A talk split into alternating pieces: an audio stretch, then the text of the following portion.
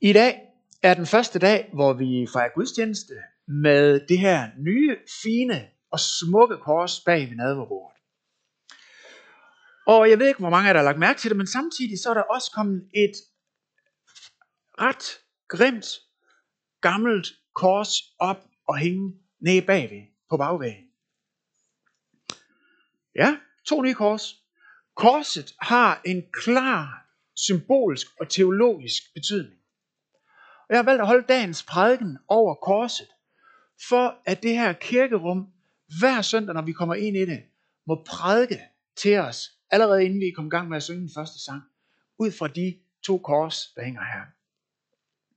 Og øh, jeg har valgt en prædiketekst, den er meget kort, så I skal virkelig hænge på fra starten, for ellers er jeg færdig med at læse den op, inden at vi sådan. Så øh, er I klar? 1, 2, 3, den kommer her. Paulus' første brev til Korinther, kapitel 1, vers 18, der står, Farvel er ordet om korset en dårskab for dem, der fortabes. Men for os, der frelses, er det Guds kraft. Fik I den? Godt. Den er kort i dag. Men den her korte, korte tekst fra 1. Korintherbrev svarer på to spørgsmål, som vi vil kigge på i dag. Dels, hvorfor vi har to så forskellige kors til at hænge i vores kirkesal. Og for det andet, hvad det betyder i vores daglige liv som kristne. Og øh, jeg vil starte med at henlede os opmærksomhed på det smukke, smukke kors, vi har til at hænge bag ved nadverbordet der. Det er lavet af vores øh, dygtigste designer i kirken, Gitte Lindeborg Holst. Eller det er designet derhen, og det er lavet af vores dygtigste snedker, Niels Henrik øh, Vestergaard, som har brugt et helt liv på at forfine den, det håndværk, det er at arbejde i træ. Materialet, som det er på siderne, er E. E-finær. E er det fineste og det smukkeste og den dyreste træsort, vi har i Danmark. Det er langsomt voksende. Det har en meget, meget smuk overtegning. Og så er det stærkt. Hvis man løfter et stykke E og sammenligner det med et andet stykke træ, så vil man mærke, at det er tungt, for det er kraftigt, det er stærkt. Og øh, fineren er smukt samlet med smig øh, hele vejen rundt. Der er ingen synlige samlinger. Og det er alt sammen lavet med den største håndværksmæssige præcision. Og så er fronten beklædt med messing, det gyldne messing, som leder tankerne hen på guld, som er vores øh, fineste metal, når vi skal lave øh, rigtig flotte smykker. Og nogle dage, når vi kommer i kirke her i Kolding Valmenhed, så vil vi kunne spejle os i det kors, for så vil vi opleve vores liv så smukt. Vi vil være fulde af glæde, fulde af håb, fulde af taknemmelighed. Vi vil kunne se Guds storhed og hans herlighed. Og de dage, der vil vi kunne spejle os i smykkekorset.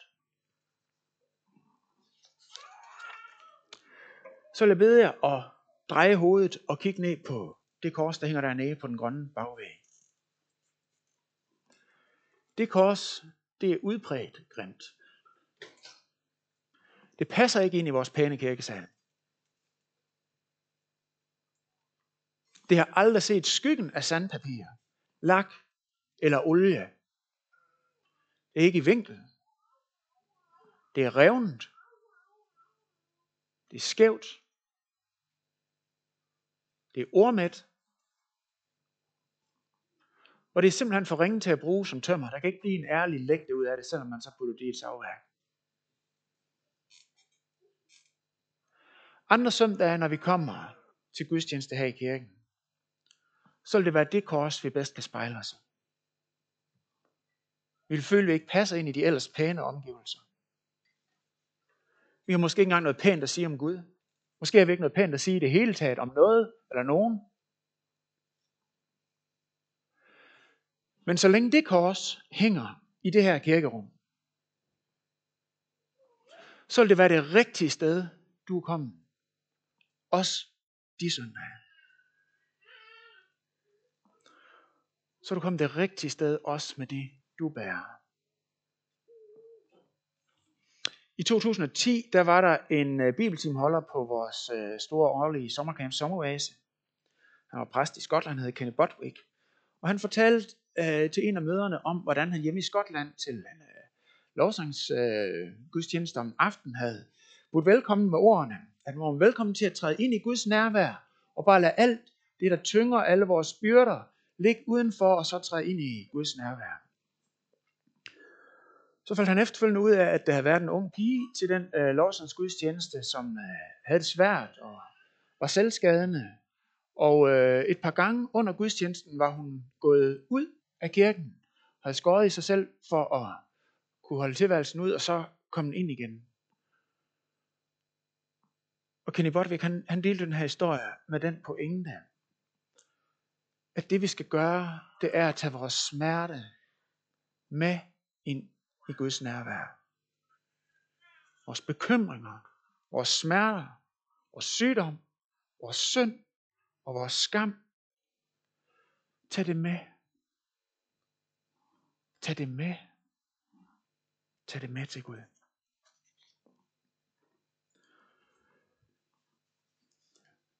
Lige ved det her kors står nogle lys.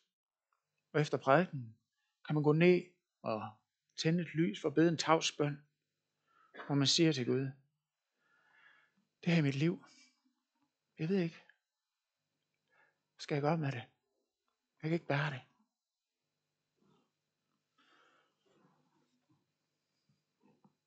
Kirkefaderen Augustin, som skrev det meste af det, han skrev i 400-tallet, levede jo i Nordafrika. Øh, han, han siger om kirken, at kirken er et sygehus. Kirken er et sygehus. Ikke fordi vi skal dyrke vores sygdom her, men fordi vi her skal finde lindring og helbredelse og styrke. Det grimme kors fortæller os, at det her er stedet, hvor vi skal tage alt det grimme i vores liv med hen. Så er korset nede ved bagvæggen i fuld størrelse. Full size. Det kunne være et sådan kors, som romerne brugte til at torturere og ydmyge og dræbe deres modstandere på Jesu tid. Og øh, det er jo faktisk ikke fordi, at korset det var særlig effektivt til at, at, at slå folk ihjel. Det var en meget bekostelig og, og øh, møjsommelig måde at tage livet af folk på. Øh, der var faktisk meget mere effektive metoder til det. Nogle gange så tog det faktisk flere dage, før man døde af en øh, korsfæstelse. Men det som korset kun var at trække pinen ud i længst mulig tid og ydmyge den dømte mest muligt. Det var romernes effektive skræmmekampagne over hele Romeriet, som sagde, hvis I sætter jer op mod kejseren i Rom, så sker der det her. Og det var et redselscenarie uden lige at se en korsfæstelse. Og se en, der hang på sådan et kors. Rent fysiologisk, så dør man ikke af blodtab øh, ved at blive korsfæstet. Det man dør af, det er faktisk kvælning. Fordi man hænger, og så for hvert åndedræt, for at kunne få luft i lungerne, så skal man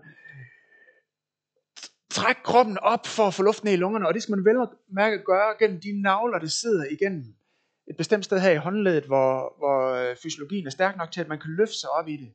Så det er en frygtelig smerte at løfte sig op for hver åndedræt, eller også skal man stemme imod på navlen igennem fødderne. Så hvert åndedræt vil være en frygtelig kraftanstrengelse og smerte. Og så kan man ellers bare blive ved med at gøre det, så længe man orker det. Derudover var korsfæstelse også utrolig ydmygende. Man blev korsfæstet nøgen. Og det, øh, det vil nok være en ting i vores kultur. Men i en mellemøstlig kultur, en jødisk kultur, der var det en utænkelig ydmygelse. Og når man bliver korsfæstet og hænger der, så vil kroppens automatiske reaktion være at tømme sig. Så ekskrementer vil rende ned af benene, uden at man kan gøre noget ved det. Og korsfæstelsen bliver altid foretaget ud til befærdet vej, et befærdet område, hvor flest muligt kunne komme forbi og se ydmygelsen. Og så kunne den korsfæstede hænge der, skrige, ralle, græde, stinkende og afklædt og totalt hjælpeløs og totalt eksponeret i ens desperate, men umulige dødskamp. Så når Paulus han skriver et ord om korset, der er en dårskab i hele den græsk-romerske verden, så er det let at forstå. Der er intet skønt, intet smukt ved det. Og faktisk så bliver det ikke automatisk mindre foruroligende, når vi ser det i lyset af kristendommen, hvor Jesus døde for at frelse os. Vi kan måske tænke, jamen dejligt, at Jesus elsker mig. Dejligt, at Jesus vil hjælpe mig. Men hvorfor hænger han der? På det grusomme, stinkende og frygtelige kors. Jeg vil gerne modtage hans hjælp og gode råd. Men hvorfor hænger han der og vrider sig? Det er da så frygtelig voldsomt.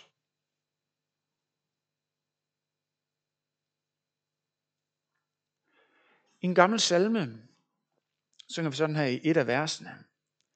Fra frelseren på korsets træ, lys falder på min dragt.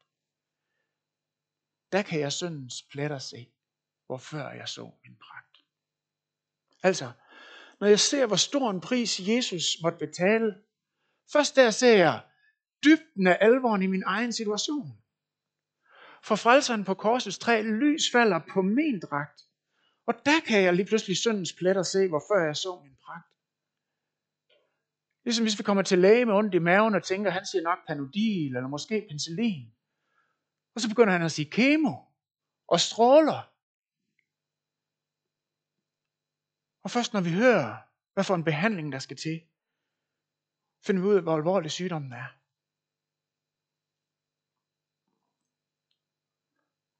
Korset er voldsomt. Og korsets voldsomhed tvinger os til at tage stilling. Man kan ikke stå neutral foran korset. Man kan ikke stå upåvirket. Man kan ikke stå... U... Det kan ikke lade sig gøre. Og vi ser det ved reaktionerne, da Jesus han blev korsfæstet. Stærke reaktioner fra alle, der var omkring ham. Nogen spottede og nedgjorde ham og hånede ham. De kunne ikke lade være. Det var de religiøse ledere, det var nogen af romerne, det var den ene af dem, der blev korsfæstet ved siden af ham. De spottede ham og hånede ham og nedgjorde ham. Så var der andre. De tilbad. Det var en romersk officer. Det var den, der hang på den anden side af var korsfæstet. Det var nogle af de kvinder, som kendte Jesus. De tilbad. I alt det forfærdelige. Der er kun de to muligheder foran korset. Mange steder i livet, og mange andre ting, når vi hører om Jesus og Gud, og så kan vi være mhm. foran korset, er der kun to muligheder. Korset tvinger os til en afgørelse. Enten fnyser man i foragt og afsky, går sin vej og spytter på jorden. Eller også falder man på knæ og tilbeder.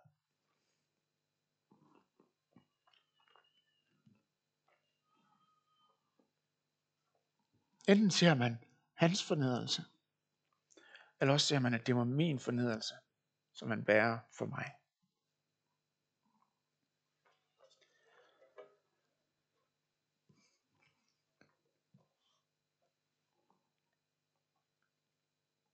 Profeten Esajas profeterede 700 år før Jesus, som her. Han siger, men det var vores sygdomme, han tog. Det var vores lidelser, han bar. Og vi regnede ham for en, der var ramt, slået og plaget af Gud.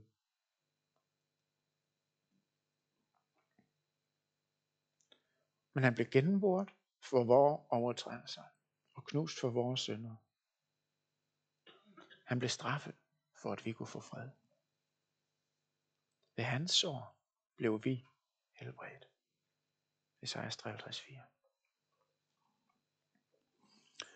Døde Jesus så uskyldig? Mm, ja og nej. Paulus skriver sådan her i 2. Korinther 5:21. Ham, altså Jesus, som ikke kendte til synd, har Gud gjort til synd for os, for at vi kunne blive Guds retfærdighed i ham.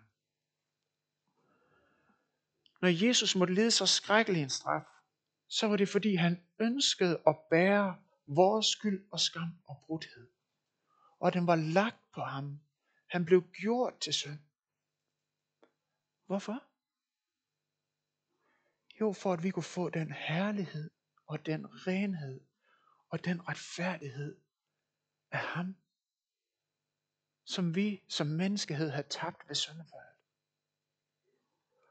Og det er det venner, som vores reformator Martin Luther kalder det salige bytte. Det salige bytte. Han tog vores fejl. Vi får hans perfekthed. Han tog vores straf. Vi får hans frihed. Han tog vores stinkende kors. Og vi fik hans herlighedskrone. Og hvordan kan det bytte finde sted? Og det kan det ved dåben og ved troen på Jesus. Jeg læste for jer ved dåben, hvor Paulus han siger i Romerne 6, Eller ved I ikke, at alle vi, der er døbt til Kristus Jesus, er døbt til hans død? Vi bliver altså begravet ved dåben, sammen med ham, for at også vi, sådan som Kristus opstod fra de døde, skal leve et nyt liv. Og lidt længere hen i Romerbrevet, kapitel 6, siger Paulus, vi ved, at vores gamle menneske er blevet korsfæstet sammen med ham. Det er vildt det her. Der er noget, som er druknet. Drukne døden i dåben af effektueringen af korsdøden ind i vores liv. For at vi skal få lov til at leve et nyt liv. Et nyt liv efter døden. Og her tænker jeg ikke bare på den død, som kommer en gang, og vi forhåbentlig er blevet gamle. Men jeg taler om livet efter døden, som det, det liv, der sker efter den død, som sker med os, når vi bliver begravet sammen med Kristus i dåben. Og det evige liv, som begynder, den dag Jesus kommer ind i vores liv, og vi får lov til at leve et liv sammen med ham. Og vi tager lige Paulus' ord igen, hvor han siger, eller ved I ikke, at alle vi, som er blevet døbt til Kristus Jesus, er døbt til hans død. Vi bliver altså begravet sammen med ham. Til dåben, i dåben til døden. For at også vi, sådan som Kristus blev oprejst fra de døde ved faderens herlighed, skal leve et nyt liv. Og så er vi altså fremme ved det andet store spørgsmål i Dredens prædiken, nemlig, hvad er det for et nyt liv? Og øh, her vil jeg gerne invitere med på et lille tankeeksperiment. Vi skal prøve at forestille os en dialog. Øh, en dialog mellem djævlen og vores Gud i himlen. Og djævlen kommer til Gud og øh, anklager os og siger, se lige på den der mand eller kvinde der i Kolding Valmenhed. Gud. Ifølge din egen lov, Gud, så er de skyldige til døden, og deres liv er bundet til undergang.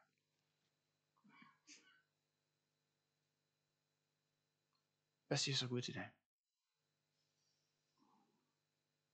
Han siger, det er meget rigtigt. Men du overser en afgørende detalje, her djævel. Og det er, at de er allerede døde. På det kors blev konsekvensen af deres skyld eksekveret. Og fortjenesten af min død blev overført til dem ved dåb og tro. De er allerede døde. For i dåben blev de druknet. Og i dåben blev de oprejst til et nyt liv. Og det betyder, at deres identitet ikke er bundet op på deres vellykkethed, eller mangel på samme, men på min vellykkethed. Og det betyder, at deres handlemuligheder ikke længere er begrænset af deres tilbøjelighed til egoisme og synd, men de er befriet fra den magt. Den magt, som jeg har overvundet. Og det betyder, at deres fremtid ikke er defineret af deres fremtid, men af min fremtid.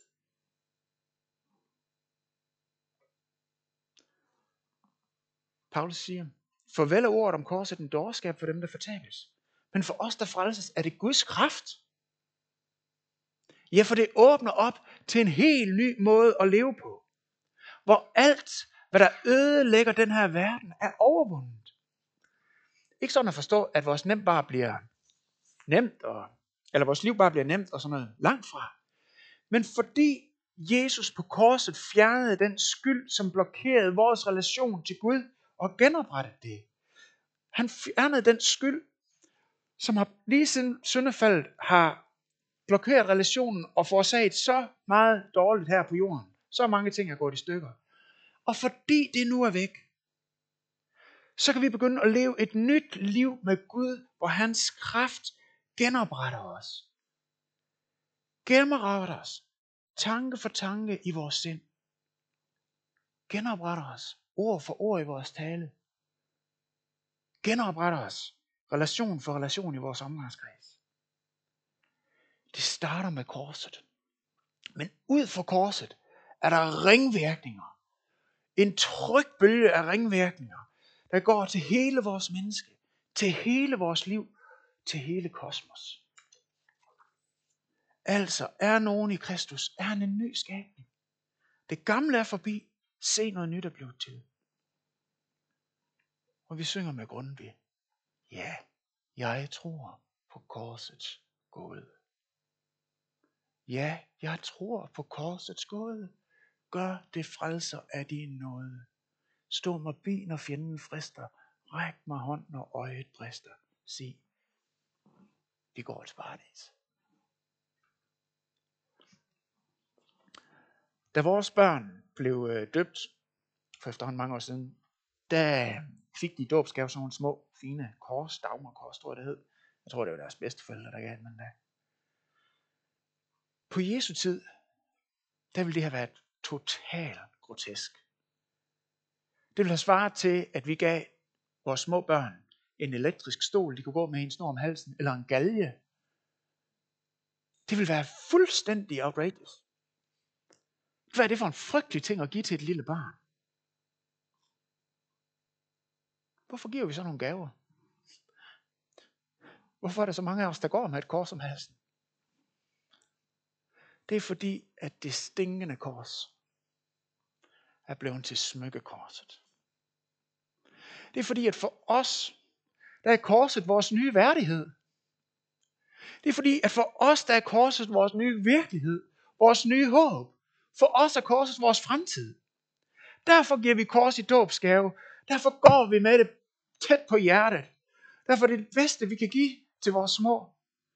Derfor bærer vi korset som et smykke.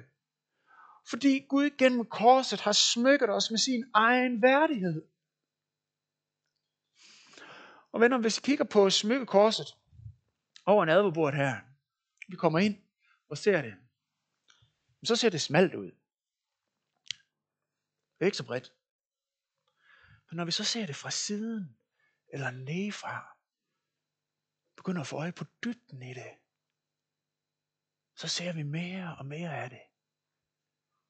Og ser, hvordan det passer sammen. Alt det andet. Korset har større dybde end det, man ser ved første øjekast. Og det kan være, det med korset er relativt nyt for dig. Eller det kan være, at du har en fornemmelse af, at der er større dybder i det, end du har udforsket endnu. Så lad den her dag, anden søndag i advent 2022, være Guds invitation til dig om at betragte korsens dybere facetter. For det mere du ser af dybden i korset, des mere vil du se af dybden af korsets forvandlende kraft ind i dit liv dybden af den nye virkelighed i dit liv, som blev åbnet ved korset. Og dybden af hans kærlighed til dig, som ikke bare var en god, varm følelse, der var der en stykke tid, men som blev omsat i handling og med kraft. Det er kærlighed. I Kolding Valgmenighed, der ønsker vi at tale sandt guddommeligt og sandt menneskeligt. Vi vil tale sandt om Guds hellighed og hans renhed. Vi vil tale sandt om syndens nedbrydende gift. Vi vil tale sandt om Guds kærlighed og frelse. Vi vil også tale sandt om vores behov for tilgivelse og genoprettelse. Vi vil tale sandt om Guds helbredende kraft, når vi oplever den. Og vi vil tale sandt om sygdom, når vi ikke oplever helbredelse. Eller vi ikke mærker Gud overhovedet. Ikke kan fornemme noget som helst. Vi vil tale sandt om den værdighed og den renhed og den kærlighed, som Gud dagligt iklæder os, der tror. Vi vil også tale sandt om, at det alt sammen er noget, som vi ikke har fortjent, men noget Jesus har vundet til os. Vi vil tale sandt guddommeligt. Vi vil tale sandt menneskeligt. Og i den spænding vil vi leve vores liv imellem de to kors. Spændingen mellem minus og plus. Men den spænding mellem de to kors er ikke en statisk spænding, hvor vi står stille, men det er en dynamisk spænding, der tager os i en retning.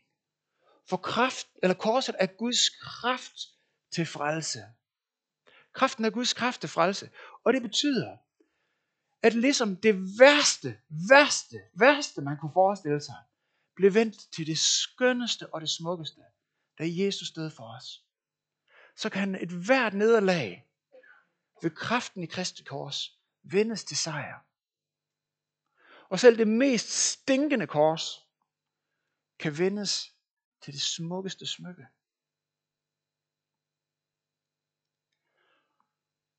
Når man kommer ind af døren her i Kolding Valmlighed og kigger lige frem, så kan man se lige frem til korset. Det er vejen frem. Det er vores smykke. Korset er vores attraktion her i Kolding Valmlighed. Det er vores retning. At komme indenfor i Kolding Valmlighed er en invitation til at komme nærmere til det kors, og nærmere til ham, der hang på det kors for vores skyld. Han tog vores tårnekrone, for at vi kan få lov til at bære hans herlighedskrone. Han tog det stinkende kors, og gjorde korset til det herligste smykke. Lad os rejse os op og bede sammen.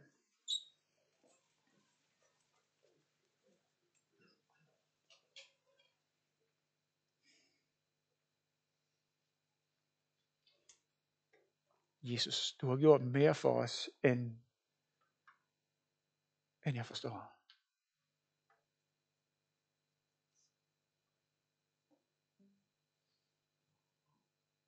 Jeg vil ære dig for din vidunderlige redningsplan for den her verden.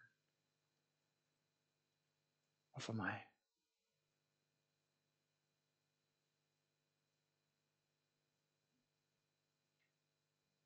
Du ved, hvor meget vi har brug for dig. Og du har givet os det, som vi har brug for. I troen på dig. Jesus, det vil vi ære dig for, og det vil vi takke dig for. Og Jesus, jeg beder om, at hver dag resten af vores liv må være en rejse hvor vi ser større, større dybder af dit kors. Hvad det betyder for os. Og de kraftbølger af forvandling, der sker ud for dit kors. Og Jesus, det er sikkert set frygteligt grimt ud den dag, du hang på det kors. Men i dag, der vil vi tilbede dig, bøje os for dig, og ære dig, fordi du tog vores kors, for at vi kunne få din krone. Jesus, vi elsker dig.